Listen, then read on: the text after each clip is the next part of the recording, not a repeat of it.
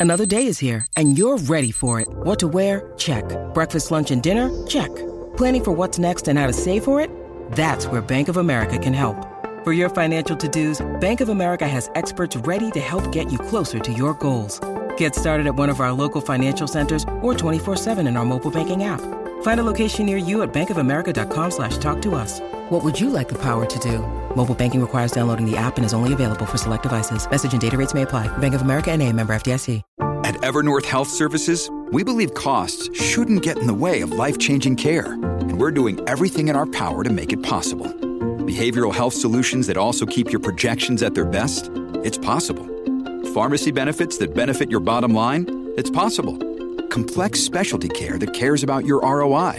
It's possible. Because we're already doing it. All while saving businesses billions. That's Wonder made possible. Learn more at evernorth.com/wonder.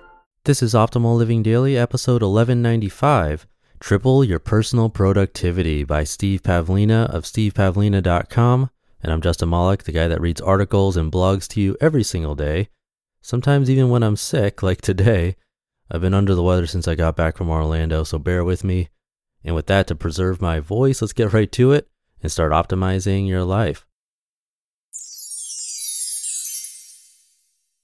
Triple Your Personal Productivity by Steve Pavlina of stevepavlina.com.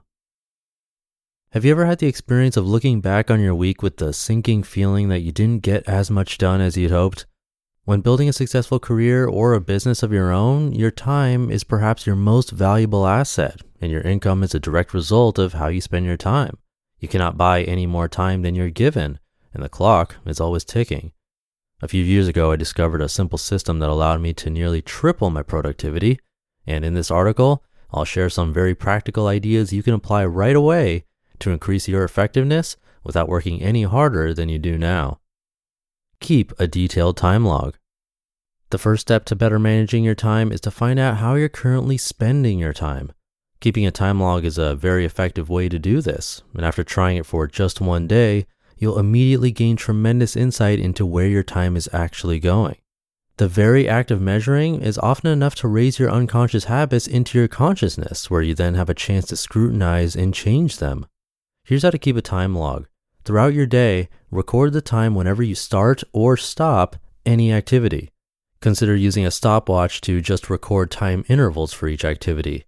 You can do this during only your working time or throughout your entire day. At the end of the day, sort all the time chunks into general categories and find out what percentage of your time is being spent on each type of activity. If you want to be thorough, do this for a week and calculate the percentage of your total time that you spent on each type of activity. Be as detailed as possible. Note how much time you spent on email, reading news groups, web surfing, phone calls, eating, going to the bathroom, etc. If you get up out of your chair, it probably means you need to make an entry in your time log. I typically end up with 50 to 100 log entries per day. You may be surprised to discover you're spending only a small fraction of your working time doing what you consider to be actual work. Studies have shown that the average office worker does only 1.5 hours of actual work per day. The rest of the time is spent socializing, taking coffee breaks, eating, engaging in non business communication, shuffling papers, and doing lots of other non work tasks. The average full time office worker doesn't even start doing real work until 11 a.m and begins to wind down around 3:30 p.m. Analyze your results. The first time I kept a time log, I only finished 15 hours worth of real work in a week, where I spent about 60 hours in my office. Even though I was technically about twice as productive as the average office worker, I was still disturbed by the results.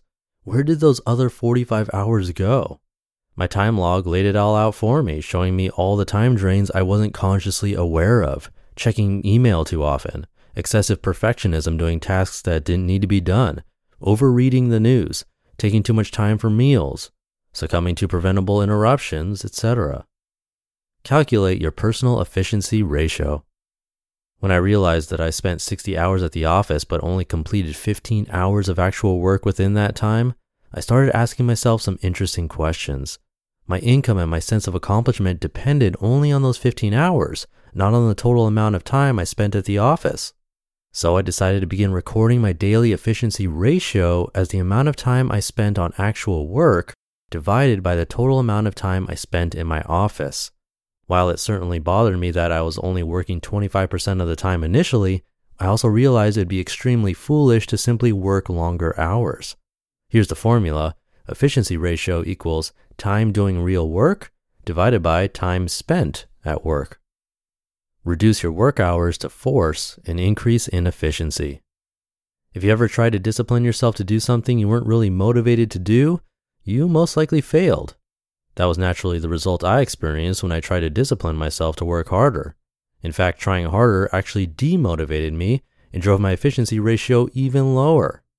So I reluctantly decided to try the opposite approach.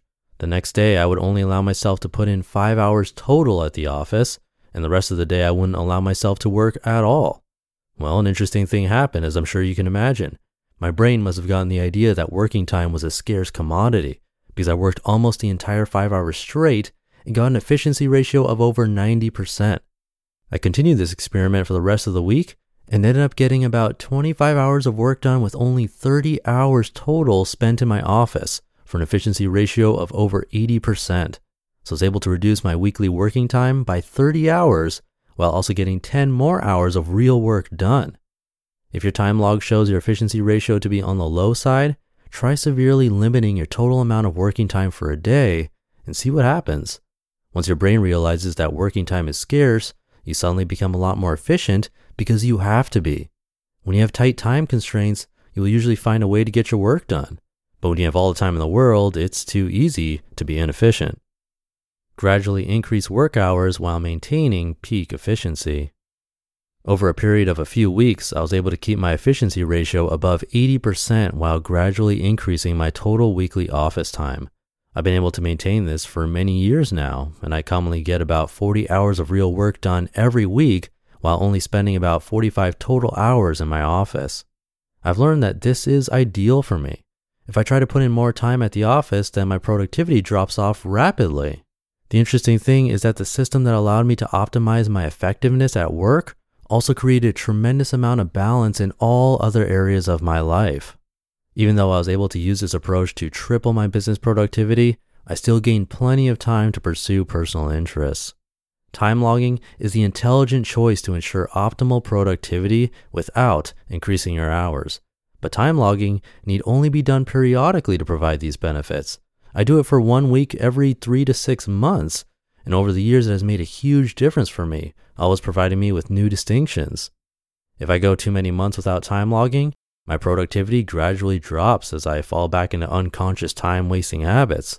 You'll probably find, as I do, that your gut feelings about your productivity are closely related to how much real work you actually get done. When you feel your productivity is lower than you'd like, raise your awareness via time logging, measure your efficiency ratio, and then optimize your efficiency to boost your productivity back up where it belongs. Time logging is a high leverage activity that takes very little time and effort to implement, but the long term payoff is tremendous. You just listened to the post titled Triple Your Personal Productivity by Steve Pavlina of stevepavlina.com. Your brain needs support, and new OLLY Brainy Chews are a delightful way to take care of your cognitive health. Made with scientifically backed ingredients like Thai ginger, L-theanine, and caffeine, Brainy Chews support healthy brain function and help you find your focus, stay chill, or get energized. Be kind to your mind and get these nootropic chews at olly.com. That's O L L Y.com. These statements have not been evaluated by the Food and Drug Administration. This product is not intended to diagnose, treat, cure, or prevent any disease. When you need mealtime inspiration, it's worth shopping Kroger, where you'll find over 30,000 mouthwatering choices that excite your inner foodie. And no matter what tasty choice you make, you'll enjoy our everyday low prices, plus extra ways to save, like digital coupons worth over $600 each week. You can also save up to $1 off per gallon at the pump with fuel points. More savings and more inspiring flavors make shopping Kroger worth it every time. Kroger, fresh for everyone. Fuel restrictions apply. I'm going to get some rest. Hope you're feeling better than I am, and I'll see you tomorrow where your optimal life awaits.